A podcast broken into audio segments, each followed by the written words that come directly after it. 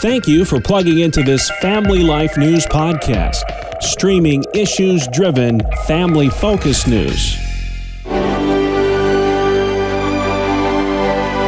Welcome back to another edition of Hometown Heroes on Family Life. I'm Mark Webster, and this week's guest is Bill Matteson, founder of Chautauqua County's COPE Foundation 19.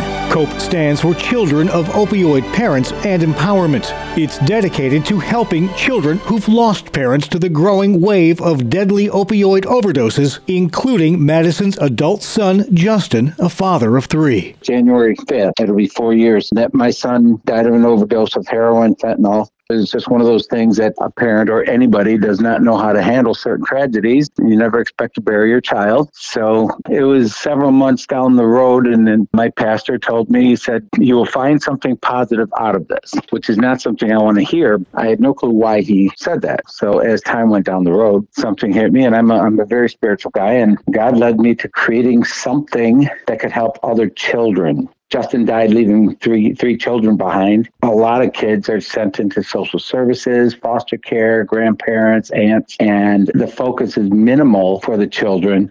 Yes, they might have a nice home going to grandma's house, but a lot of things were being missed about the psyche part of the children, about positive outcomes, not feeling like they're responsible or liable for any of the fatalities of their loved one. And so I just created COPE so what we do is we do an intake, and I call it Circle of Light. So there's four entities.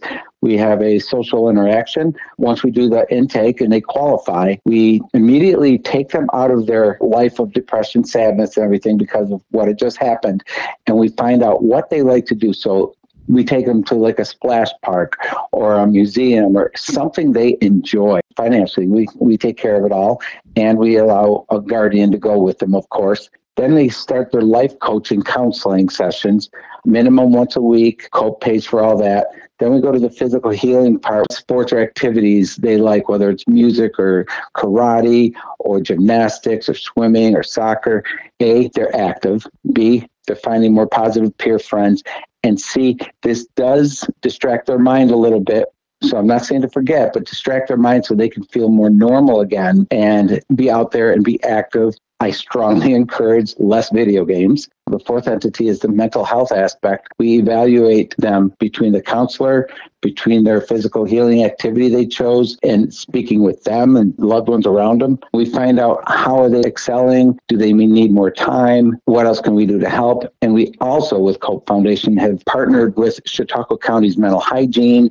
There's so many different organizations in our county, Striders, suicide prevention. We're connected with so many different organizations. Tell me a bit about the Memory Garden and the significance of that. It's a beautiful little area that's right downtown Fredonia, across from one of the parks. It's a place that people can go and look at the name, like a Vietnam Wall. I'm not putting us in the same category, but I'm saying you can travel to and you can see your loved one's name. You can go there and get a feeling of what we're doing with the opioid crisis. We can, you will definitely walk out of there knowing you learned something. You've lived every parent's worst nightmare. Has growing and creating this ministry helped you in, in some way as your own healing process as well? What I learned was losing my son, 29 years old, he was fun, silly, goofy, and playful and Gucci goo with his kids. What I learned with Cope was that I'm not alone. People, especially who are on the board that have lost loved ones, we all go through the same thing but I will say we have really seen a lot of growth,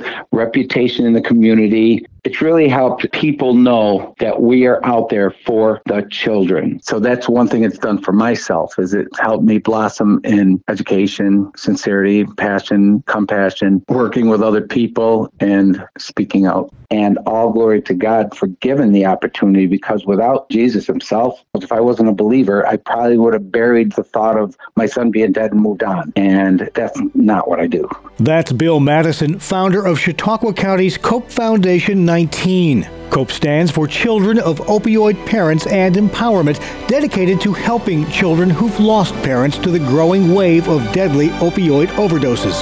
Their website is copefoundation19.com. Please join us again next week as we search for your home, your town, your hero. It's Hometown Heroes on Family Life.